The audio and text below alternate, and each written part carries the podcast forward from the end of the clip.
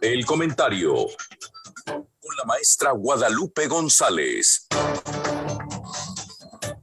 Hola maestra, qué gusto saludarle. ¿Cómo le va? Muy buenos días. Sea usted bienvenida como siempre a este espacio. Encantada en saludarlos esta mañana, querida Bárbara, eh, querido Guillermo, ¿cómo se encuentran? Con el gusto siempre de recibirla. Muchas gracias. En esta ocasión muy especial, maestra, porque pues es su último comentario en este espacio, me da mucha tristeza, la verdad. A mí también, y quiero despedirme con un agradecimiento enorme a ustedes y a toda la audiencia que nos escuchan. Han sido años muy enriquecedores para mí. Y para cerrar, pues pensé en hablar eh, eh, de algo que nos toca a todos los mexicanos y que tiene que ver con el combate a la corrupción.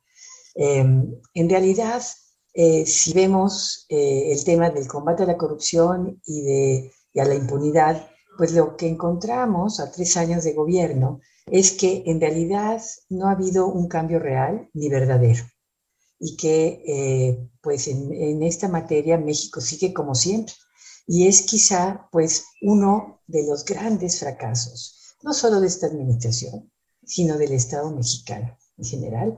Y el otro, pues el otro gran pendiente es el de la inseguridad. Por en materia de, de, combate a la, corrupción, eh, salió la semana pasada la última edición del Índice Mundial de Percepción sobre la Corrupción. ¿Y qué nos dice este índice? Pues efectivamente que hemos avanzado cero. Eh, de acuerdo con este índice, para el 2021, México se encuentra en el lugar 124 en una muestra de 180, con una calificación de 31 sobre 100. O sea, tenemos solamente 3 puntos sobre 10, ¿no?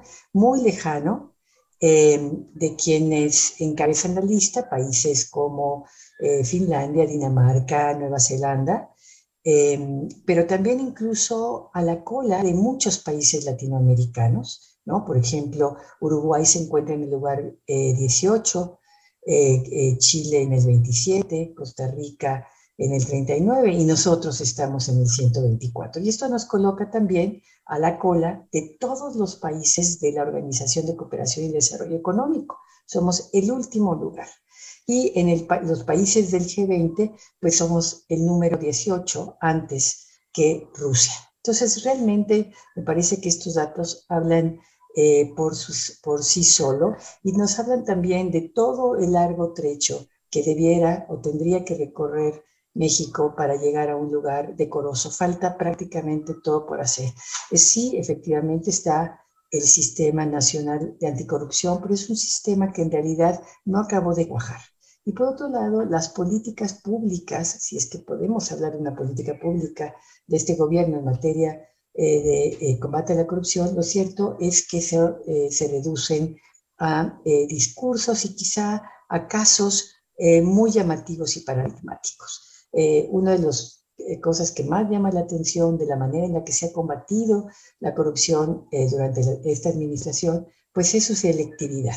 Por un lado, encontramos estos casos paradigmáticos en relación muy visibles para la opinión pública y que tratan de, digamos, atender el clamor social en contra de la corrupción, que eh, son los casos de Lozoya o de eh, eh, Rosario Robles, pero todo el proceso de investigación y la forma de actuación deja, es muy desasiada, deja muchos eh, elementos fuera, violenta muchas veces los, los eh, derechos humanos y el debido proceso. Entonces, incluso en estos casos las cosas están mal hechas. Y por otro lado, también que encontramos que hasta ahora, en estos tres años, pues eh, no se ha recuperado todavía dinero y mucho menos, ¿no? tampoco se ha logrado reparar el daño de los afectados. Entonces, realmente el, el, el, balance es bastante negativo. Y mientras que se es muy duro con eh, los corruptos, eh, algunos de los corruptos del pasado, porque por otro lado nos ha abierto investigaciones en contra del presidente Peña Nieto y está este supuesto, digamos, tácito de un eventual pato de impunidad que lo mantiene a él fuera de las investigaciones. Entonces, esta selectividad es lo que a mí me parece, eh, pues, lo más preocupante en materia de combate eh, a la corrupción. Eh, se combate la corrupción de los adversarios, pero no de los propios. Y cada día volvemos un poco a lo mismo, seguimos como siempre.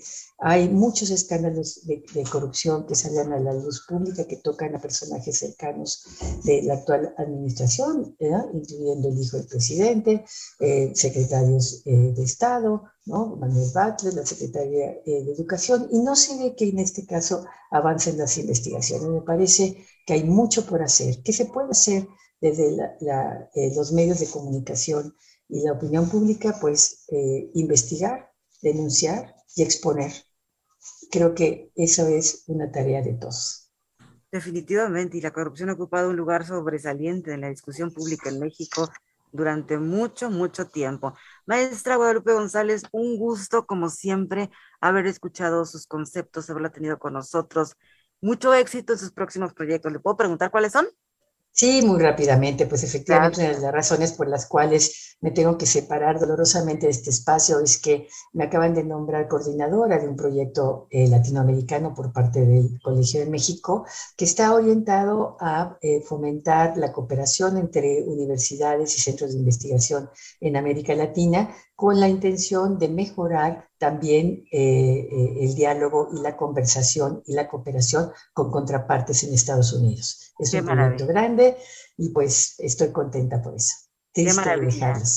Nos da mucho gusto por usted. Que sigan los éxitos, maestra. Gracias nuevamente por haber estado con nosotros durante tanto tiempo. Encantada y hasta pronto.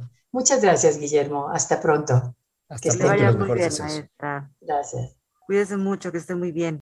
Escuche Al Cabo Noticias de 7 a 9 de la mañana con la información más importante de los cabos, México y el mundo por Cabo Mil Radio 96.3.